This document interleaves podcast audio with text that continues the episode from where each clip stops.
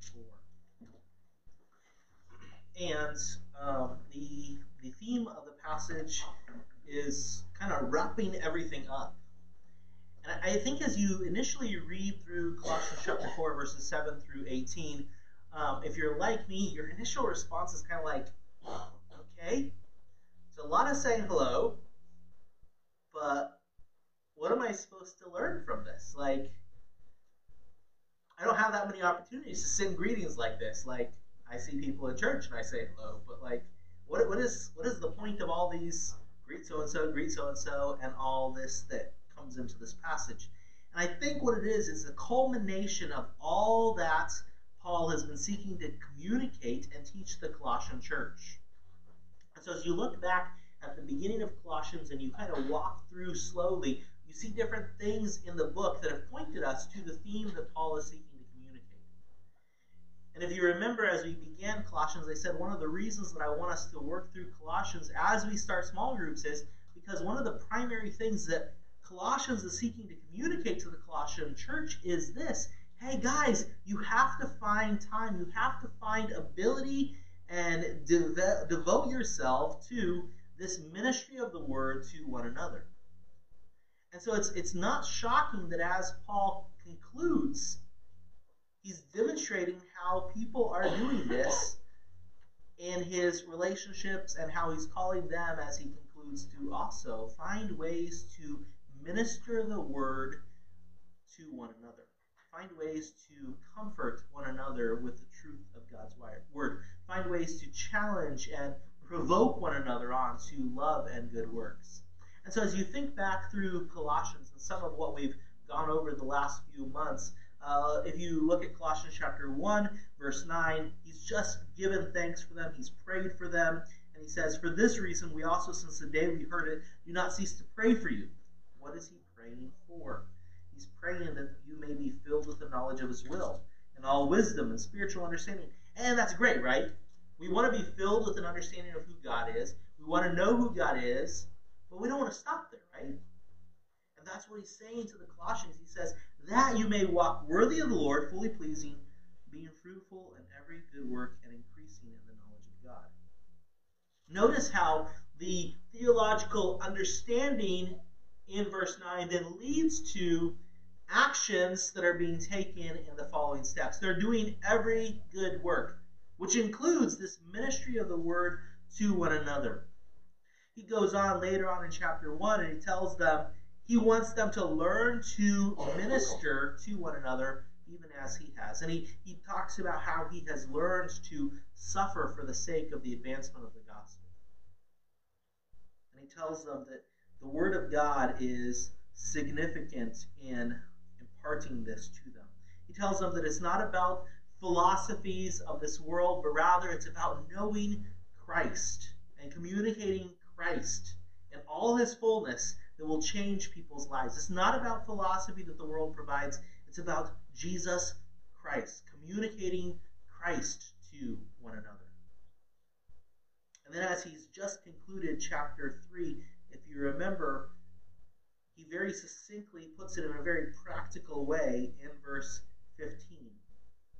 He says, And let the peace of God rule in your hearts which you also to which also you were called in one body, and be thankful.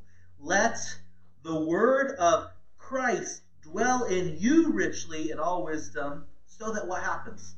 Teaching and admonishing one another in psalms and hymns and spiritual songs, singing with grace in your hearts to the Lord. Whatever you do in word or deed, do all in the name of the Lord Jesus Christ, giving thanks to God the Father through him.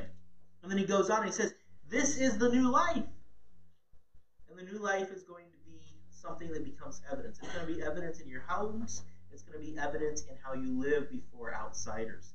And now, as he concludes in chapter 4, verses 7 through 18, he once again comes back to this idea of live in community, find ways to encourage and provoke one another onto good works. If you would take your copy of God's Word and let's read together Colossians chapter 4, verses 7 through verse 18. Tychicus, a beloved brother, faithful minister, and fellow servant of the Lord, will tell you all the news about me. I am sending him to you for this very purpose. that he may know your circumstances and comfort your hearts. Which, with Onesimus, a faithful and beloved brother who is one of you, they will make known to you all things which are happening here. Aristarchus, my fellow prisoner, greets you with Mark, the cousin of Barnabas, about whom you received instruction. If he comes to you, welcome him. And Jesus, who is called Justus. These are my only fellow workers for the kingdom of God, who are of the circumcision. They have proved to be a comfort to me. Epaphras, who is one of you, a bondservant of Christ, greets you, always laboring fervently for you in prayers that you may stand perfect and complete in the will of God. For I bear him witness that he has a great zeal for you and those who are in Laodicea and those in Hierapolis. Luke, the beloved physician, and Demas greet you. Greet the brethren who are in Laodicea and Nymphas and the church that is in his house. Now, when this epistle is read among you, see that it is read also in the church of the Laodiceans, and that you likewise read the epistle from Laodicea. And say to Archippus, Take heed to the ministry which you have received in the Lord, that you may fulfill it. This salutation by my own hand, Paul. Remember my chains. Grace be with you. Amen. I believe the theme of the passage, the thing that Paul is seeking to communicate to the Colossian church, and more importantly, what he's seeking to communicate to you and I is this the believers encourage one another toward faithfulness. Believers encourage one another towards faithfulness. And as he begins this whole idea, he begins and he really starts by just simply saying, What does this look like? If I want you to encourage one another towards faithfulness, it may be beneficial that you have somebody that you can look at and say, That is the model. Right there, that's what I'm seeking to look like in my efforts to encourage and motivate and challenge people to live faithful lives in this day and age. So Paul does that. He says, hey, look, encouragement is exemplified. And this whole idea that, you know, you need to allow the Word of God to dwell in you richly so that you can find ways to effectively communicate the truth of God to the people of God so that the Spirit of God can work in people's lives and transform them this is exemplified in my own life and it's exemplified in the people that I'm in relationship with. And so Paul himself puts himself forward as he begins. First of all, he says, I'm an example to you. You may say, well, he doesn't actually talk about himself right away. Pastor, in verse 7, the first person he mentions is Tychicus. But what's the reason behind mentioning Tychicus? Paul may not immediately appear to be an example, but indeed he is putting himself forward as an example of what he's been seeking to communicate and instill values of in this epistle. The idea is I'm seeking to encourage you guys, I'm seeking to find ways to comfort you guys. We don't know all the situations that they're going on in the Colossian church, but there are problems Paul himself has problems. Remember, in earlier in chapter 4, he says what? He says, For which I also am in chains. Isn't it interesting? I mean, this is a man who is in chains for his ministry to the Lord, and yet his heart's passion is to do what? To comfort these people. And so he, he writes to them and he says,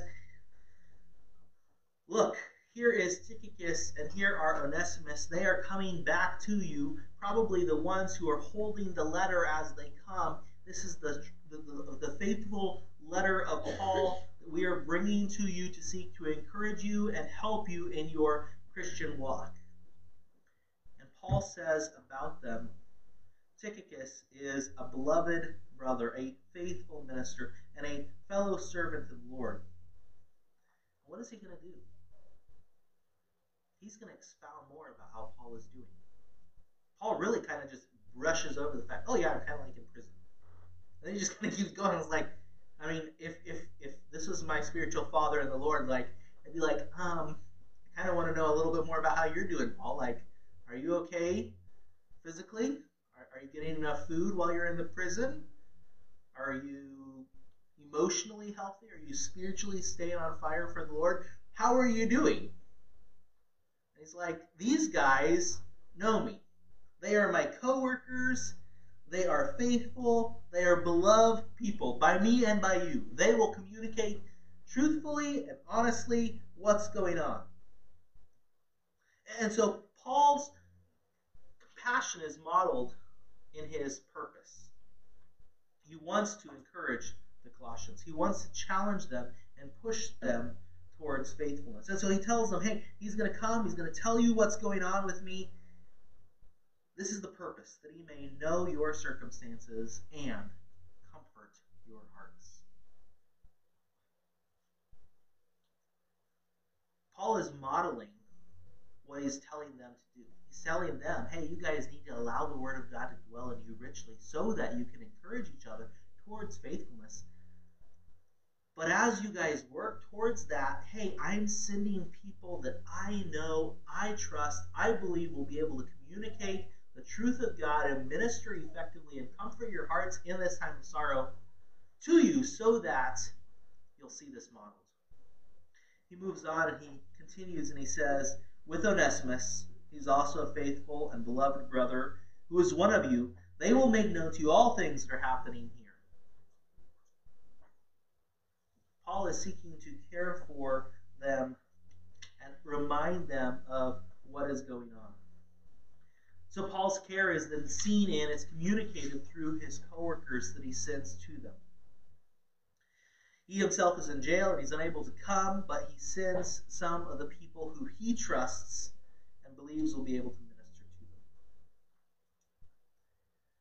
Paul is concerned for the spiritual health of the Colossians and makes personal sacrifice to ensure their encouragement. Paul is in prison. And the, the way prison worked back in those days is significantly different than the way prison works today.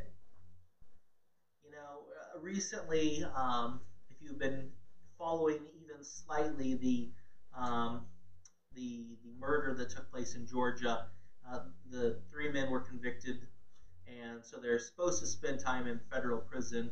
And they were trying to work out a plea deal of some sort with the federal government that would put them in prison in the federal government for at least a good portion of that time. Why do they want to be in the federal prison instead of the state prison? The idea is that the federal prison is a little better than the state prison. Why? Because America's prison system, I mean, it's, it's not ideal to be in prison at all, but they care for you fairly well. They provide you food, they provide you opportunities to exercise, you can do some work. And this is not how prison was in Paul's day. You needed people who were close by who would constantly, constantly find ways to minister to all of your needs. Because the prison system did not provide that. And here is Paul taking two of his faithful, loved co-workers and saying, hey, I care so much about the Colossian church, and I want them to be comforted in the Word of God and the truth, that I'm willing to entrust you with this letter, take it to them, and ensure that they are comforted. You see how Paul is modeling what he's calling upon them to do? He's not simply telling them, hey, you guys need to find a way to minister to yourselves because it's important that you do this so that you grow spiritually. He's like, this is so important that we find time and ways to minister the Word of God effectively to one another. I'm going to take my own sacrifice. I'm going to sacrifice these faithful people who are with me so that they can come and minister to you, so that they can come and comfort your hearts. And so Paul says, hey guys, this isn't something that I'm simply saying is for you. This is something that I myself have bought into wholeheartedly. I'm willing to make personal sacrifice so that people are presented with the Word of God, and that the Word of God is used in their lives to encourage and challenge them to grow. But he doesn't stop there. He, he goes on and he says, not only that, but my coworkers themselves are examples. And as he begins this section in verse 10 all the way through verse 14, notice just how many of his coworkers are sending greetings. Why are they sending greetings? I think that the idea is the fact that they're all sending their love, their care. What is that going to do? You know, I like getting a birthday card with money, right? I do. You know, a birthday card with money is is, is super nice. But no birthday card versus a birthday card without money, I take the birthday card without money, right? And and so it's it's just this demonstration of their love and their care and the fact that they have a desire to minister to them. And so he moves on and he says the coworkers themselves are examples, and it's, it's greater than the fact that they're just simply sending their greetings. As you read the text, you see that some of these individuals are purposefully, intentionally finding ways to constantly be ministering to the Colossian church, even though some of what they're doing is completely unseen by the Colossian church. Had Paul not told us of how they're seeking to minister to them and care for them spiritually and find ways to comfort them in the Word, the Colossian church may have never known of these quiet little ways that people were seeking to minister to them. And so he begins and he tells us not only is Paul personally concerned for the Colossians, but his co-workers are as well. Many of them then are independently sending their greetings, their commendations to them. Aristarchus is specifically mentioned at the beginning. He's also called a fellow prisoner, and he greets Mark, the cousin of Barnabas. It's possible that he's going to be arriving a, in a short time to the Colossian church, and he tells them, hey, if he comes, be sure to welcome him. And Jesus, who is called Justus, these are my only fellow workers for the kingdom of God who are of the circumcision. Notice he's not saying these are my only co workers out of everybody that's out there. He's saying these are my only Jewish co workers. Okay? So there's that distinction. What are they seeking to do? They have proved to be comforts to me. How have they been a comfort to him? No doubt by demonstrating small acts of love, by sending greetings. That's one way. But also just by being there and being a comfort to him, by sharing the Word of God. That is how you and I primarily seek to comfort one another. It's great to come alongside each other and provide physical means of care. We, we've recently done this in a couple of different ways. We've helped somebody move in recent days. And further back, you know, we've helped people at different times with removing snow, we've helped people by making meals, etc., etc. We do all these things, but those are all things that anybody and everybody can do.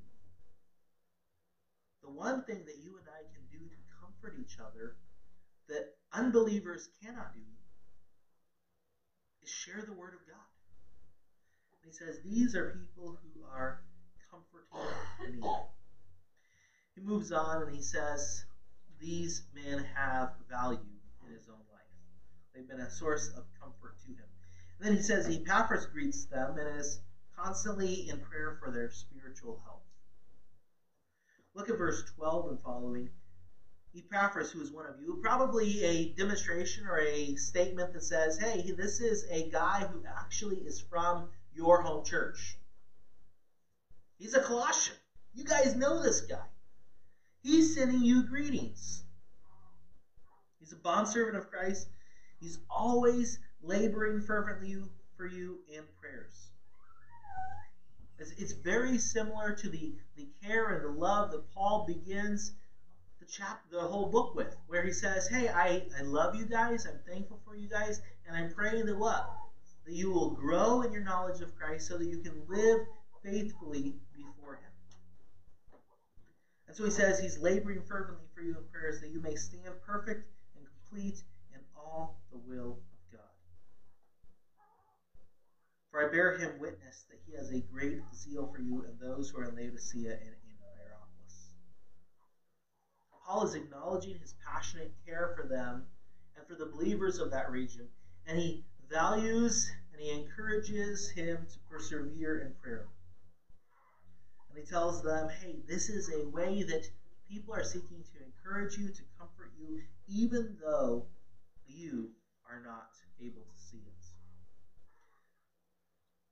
And then finally, Paul acknowledges the spiritual care of Luke and Demas. Luke, the beloved physician, and Demas greet you. Once again, just a small demonstration of their love, of their care. And so, through these few verses, from verse 7 all the way through verse 14, Paul mentions eight of his co-workers who have a spiritual desire for the Colossian church to prosper to grow in Christ, to become more like Him, to love Him better, and to be filled with the Word of God so that they too can go and effectively minister to people. I think that the whole idea is hey, you're not in this alone. This is not something that you are doing by yourself in your own effort. You're not Lone Rangers, guys. There are other people that you don't even see who care about your spiritual health and who are praying for you to grow and become. And Paul is seeking to use these messages to encourage them to grow. These men are, to some degree, following the pattern of Paul.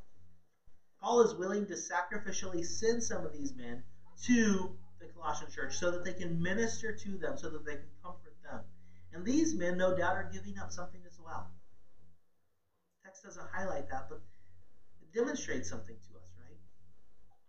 As you and I seek to comfort one another, as we seek to come alongside each other and encourage each other, as we seek to come alongside each other and challenge each other with the Word of God, there will be cost involved. Believers then minister the Word of God to one another. Why do we do that, though? Why do we minister to one another? I think one of the reasons that we seek to minister the Word of God to one another is because we've learned to love each other. But that's not the only reason. That's not even the primary reason why we minister the Word of God to one another.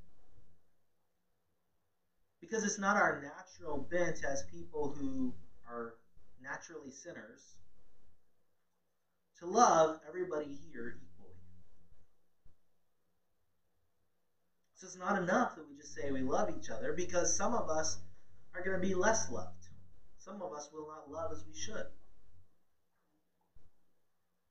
And so we've learned of the importance of this. We have a desire to serve our Master who has given his all to us much like we looked at a couple of weeks ago when we looked at Mark, where it talks about the model for service is servant leadership. It's not pursuing greatness, it's pursuing service. And so we've this great desire now, because Christ has served us so greatly, that we would also serve others. But also, I believe one of the reasons why we desire to minister this way is because we see it modeled. And so Paul is challenging the believers at Colossae, and he's telling them, hey, it is your responsibility to come alongside each other and minister the word of God to one another. And, so as you think through all this, let me ask you a couple of questions. First of all, who is modeling faithfulness for you? Who do you look up to in your family, in your church, in your circle of friends that are maybe not in this church, that you look at and you say, this person or this group of people model faithfulness. These people, when I'm around them, when I hear them talk, when they open the Word of God, they encourage me, they drive me to more faithfully come alongside other believers and open the Word of God and faithfully entrust what I've learned to them so that their lives are transformed through the power of God.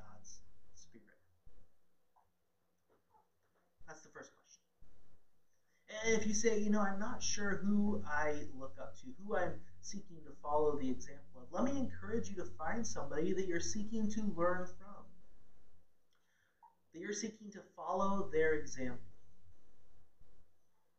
there, there's value in looking at the life of, you know, Tychicus, but when you open up the rest of the Bible, you'll find very little about Tychicus to follow his example. Onesimus has a whole book, but it's only like 20 some verses, so there's that. It's not actually called Onesimus, it's called Philemon, okay? Um, there's, there's you know, a limited amount of information that you can get about following examples.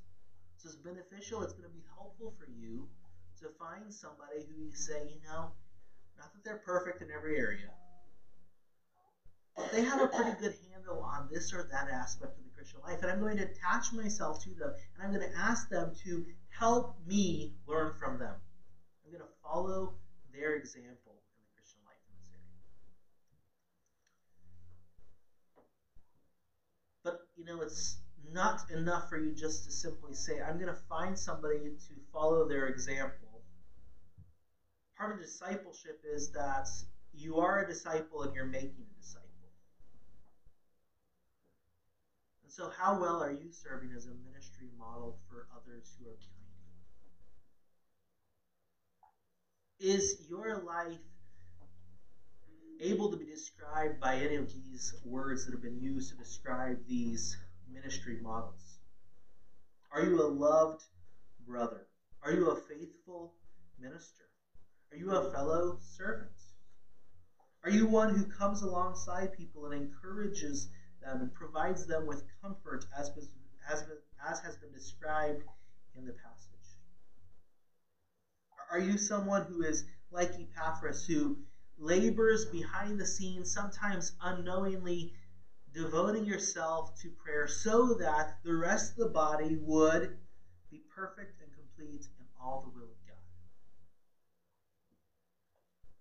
See, our, our responsibility is not simply to look and find a model whom we follow after, but our responsibility is secondarily to be the type of model that the next generation, that could be the next generation literally, or more metaphorically, just they're the next people who are saved after you, that they can look up to you and say, that is what I want to be like someday. That is how I want to serve. And Paul says, these are people who surround me, who encourage me, who challenge me to constantly take the Word of God and impart it in other people's lives because the Word of God, this truth, is what will comfort people in times of trial. It's what's comforted me, it is what will comfort you. And so Paul says we have examples. Encouragement is exemplified. It's exemplified in Paul's life it's exemplified in his fellow co-workers' lives. And the question is, where do you see it exemplified in your life? And how are you being an example to the next generation? But he doesn't stop there. He moves on and he says, encouragement is embraced. It's not enough for us to simply find examples. This is really picking up on that second question. How well are you serving as a ministry model? And what does Paul tell the Colossians they need to start doing to follow the model that they've been given? What are the principles from verse 15 through verse 18 that you and I can look at and say, these are the things that I need to embrace, these are the things that I need to adopt in my own life so that I can effectively minister the Word of God to the people that God puts in my life. So that I can be a comfort as Tychicus will be to the Colossians, as Aristarchus, Mark, Justus have been to the life of Paul. And as he, he goes on, Paul is assuming that after he's developed this whole argument, not just chapter 4, verses 7 through 18, but the whole book of Colossians, he's assuming that when these people hear this message, that his message will not fall on deaf ears. He does not think that this is going to stop here. He's assuming that they're now going to take these instructions and they're going to say, there is a responsibility that we now bear as having received much that we would also do what? They would give much. And he says fellowship is central to the Christian life. Now, if you read through verses 15 through 16, you will not see the word fellowship. You won't. Let me read them to you. You'll see. You won't see those, those words. But I believe that the concept of fellowship is ingrained within the words that he uses. Greet the brethren who are in Laodicea and Nymphas and the church that is in his house. Now, when this epistle is read among you, see that it is also read in the church of the Laodiceans, and that you likewise read the epistle from Laodicea. Notice what he's doing. He's telling them fellowship is central to the Christian life. He's assuming that they're going to have a relationship with neighboring Christians. And he says, hey, guys, don't live it by yourself. Even though you have your little local church in Colossae, be willing to embrace relationships with others. So he tells them, hey, greet the brethren who are in Laodicea. This is a neighboring church. He says, hey, say hi to them. Demonstrate the love of Christ to them as well. Just as my co-workers have demonstrated the love of Christ to you, you go and do likewise. Partner with them, fellowship with them, enjoy their presence, challenge each other to grow in Christ likeness. Why do I say that that's what they're supposed to do with their greetings? Because he tells them, after you're done reading this book, what are you supposed to do? Take this book and go and make sure that the church at Laodicea reads this book. Right? And then what are they supposed to do? Make sure that you take the book that Laodicea has and you read their book. What is that? It's not just a fellowship, you know, meal where they get together and they simply eat. They're getting together for the purpose of what? Gathering so that they know who God is and how they're supposed to effectively serve Him within their individual communities. He's telling them, hey guys, fellowship is central to the Christian life. you do this by developing relationships, and you do this by sharing the Word of God with one another. And so Paul is assuming hey, one of the things that you have to do as faithful believers is you have to fellowship. You fellowship around the Word of God. He moves on. He doesn't simply say that. He goes on and he says, There is another thing that you need to do. And he tells them to encourage their pastor. Now, once again, you will not find the word pastor in here. But somehow, Archippus is somebody who has been given some sort of special ministry within the Colossian group. And he tells them to do what? And he says, And say to Archippus, Take heed to the ministry which you have received in the Lord, that you may fulfill it. He, he tells the church itself to go to their pastor and to remind their pastor to do what? To be faithful to the ministry that he's been given. That's almost taboo sometimes in our, our way of thinking about things, right? We kind of think sometimes as the pastor being on this pedestal that's up there, and the pastor is the one that's responsible for reminding and telling us what to do, and never does the communication go this way. Okay, we may not say it, but that's kind of how we function sometimes. But what is Paul telling the Colossian church?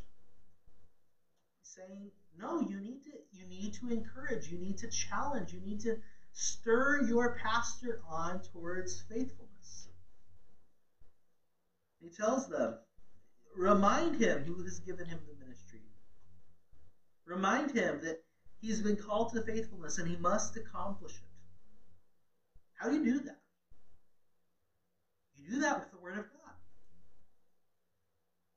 The pastor should be reminded of what his responsibilities are in any loving way, unless there's a need to do it, you know, uh, well, not without love, but in a more, you know, like confrontational way. Okay, he's not he's not necessarily thinking he's a rebuking Archippus. He's just saying, hey, remind him that this is a serious job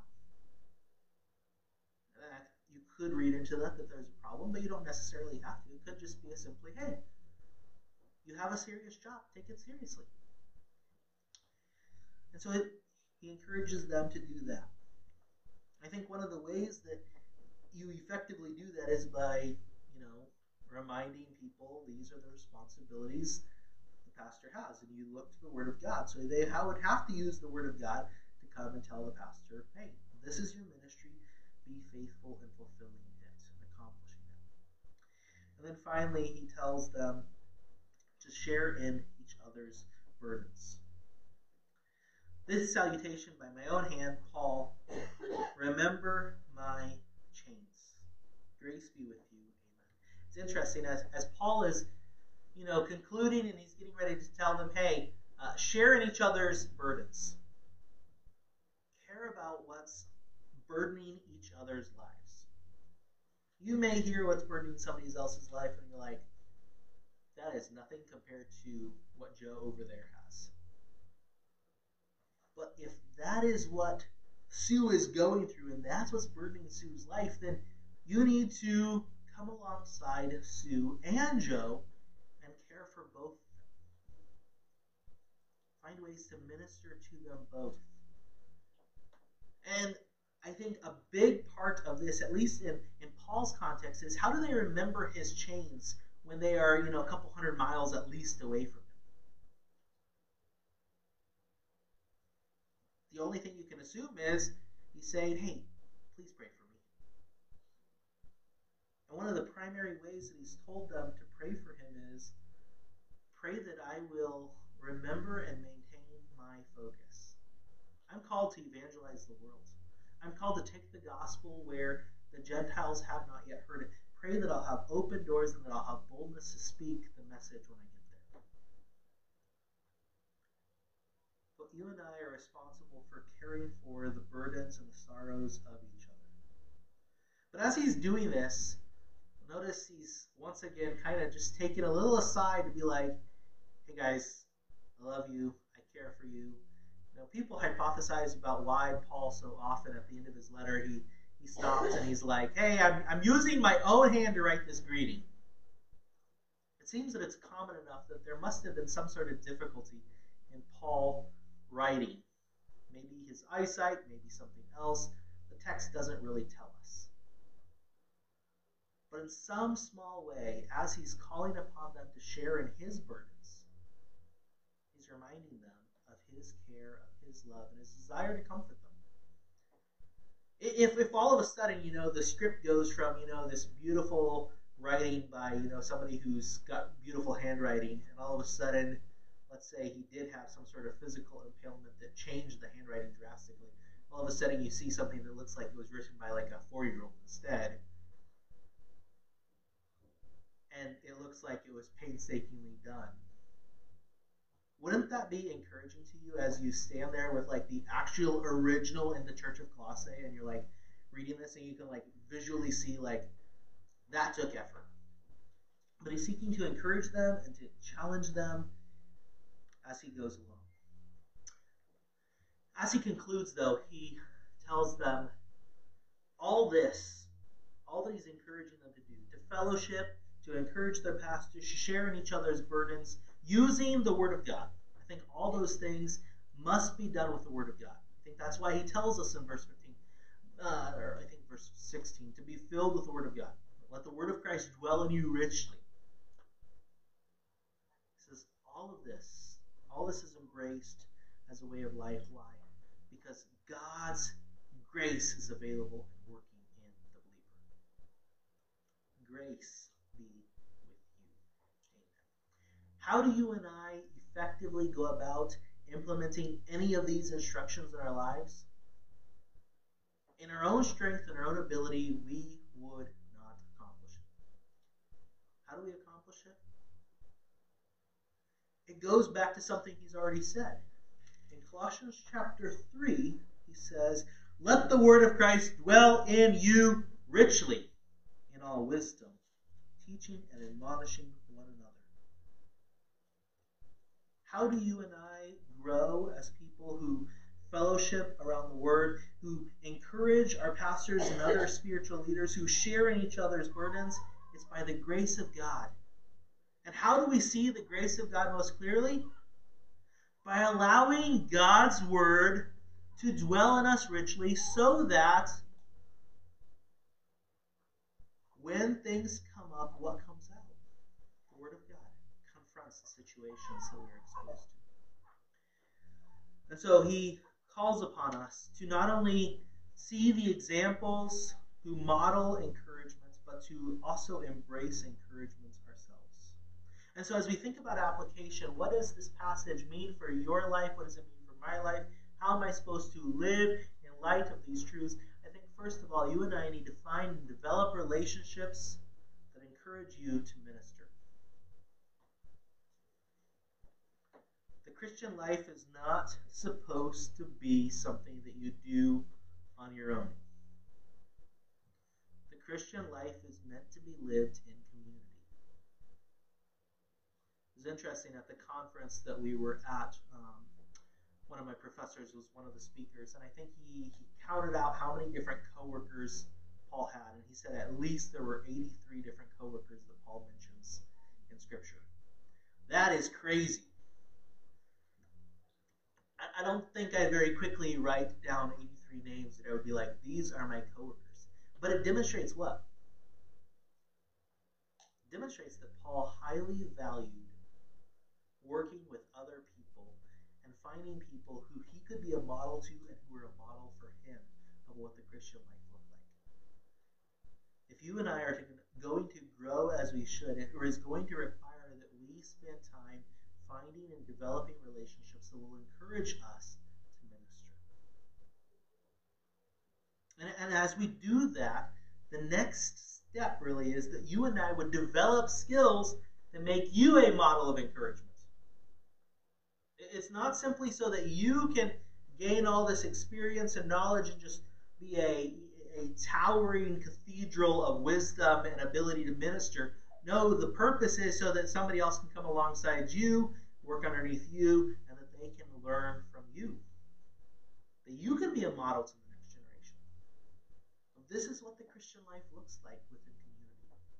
This is how we serve one another and encourage and challenge each other, rebuke one another. At times.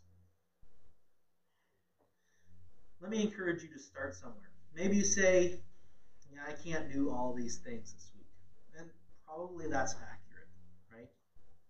Because we are busy, probably way too busy. Sometimes we make ourselves busy because of things that we devote ourselves to that we should not devote ourselves to. But start somewhere. Start small if you must. Encourage someone this week spend a little extra time this morning engaging in conversation and demonstrating your heart of love to somebody. Notice how many times he says greet in this passage. Like relationships were a big deal. How do you build relationships? You build relationships by engaging with each other. Start somewhere. Start by saying hello, allowing the conversation to progress naturally. Share the word of God with one another. This is seen very clearly in Paul's instruction in verse 16. When you read this, don't keep it to yourselves. What are they supposed to do? Share it. Tell the next church down the road, hey, this is the message we have from Paul. This is how Paul says we're supposed to live. I hear you guys have a message too. What did Paul tell you guys about how we're supposed to live as Christians? We're supposed to share the word of God with one another. We encourage faithfulness, even among our leaders. And we share in one another's burdens. Perhaps by physically demonstrating some sort of care. Perhaps it's just like Epaphras does, where, you know, the person maybe doesn't even know. So I would encourage you to contact them, okay? If you're praying for somebody that's going through a hard time, let them know you're praying for them But maybe you can't do something physical for somebody who's going through trial. Maybe there's nothing you can physically do. But just coming alongside them and saying, I'm praying that this trial will be a source of spiritual growth in your life and that God will comfort you through this trial. God is a God who comforts. And then progress and tell them about a time where God has comforted you through a trial. And that you know God is a God who comforts, and they'll comfort them through this trial as well. You got to start somewhere. Paul expects you and I to minister the word of God to one another. And then finally, you and I must find our strength in all this in the grace of God. You and I will not minister as we should because you or I become a towering cathedral of wisdom. That's not going to happen. You and I minister to one another. We see one another grow in grace because of the grace of God that's working in us. And so, whether you're finding and developing relationships, whether you seek to develop skills that will make you a model of encouragement, or whether you choose to start in some other step this week, let me encourage you to pursue comforting one another, pursue encouraging one another, and do so this week through the grace of God. Father, we do thank you for your goodness to us. We thank you for the book of Colossians and how Paul uses it to comfort, to teach, to instruct the Colossian church, and how we too can learn from it and grow in our knowledge of you and how you desire for us to live in relationship to you. We pray that as we meditate upon your word, that you would use it to transform our lives, and that we as a result would be able to go to effectively and faithfully proclaim your word to others as well.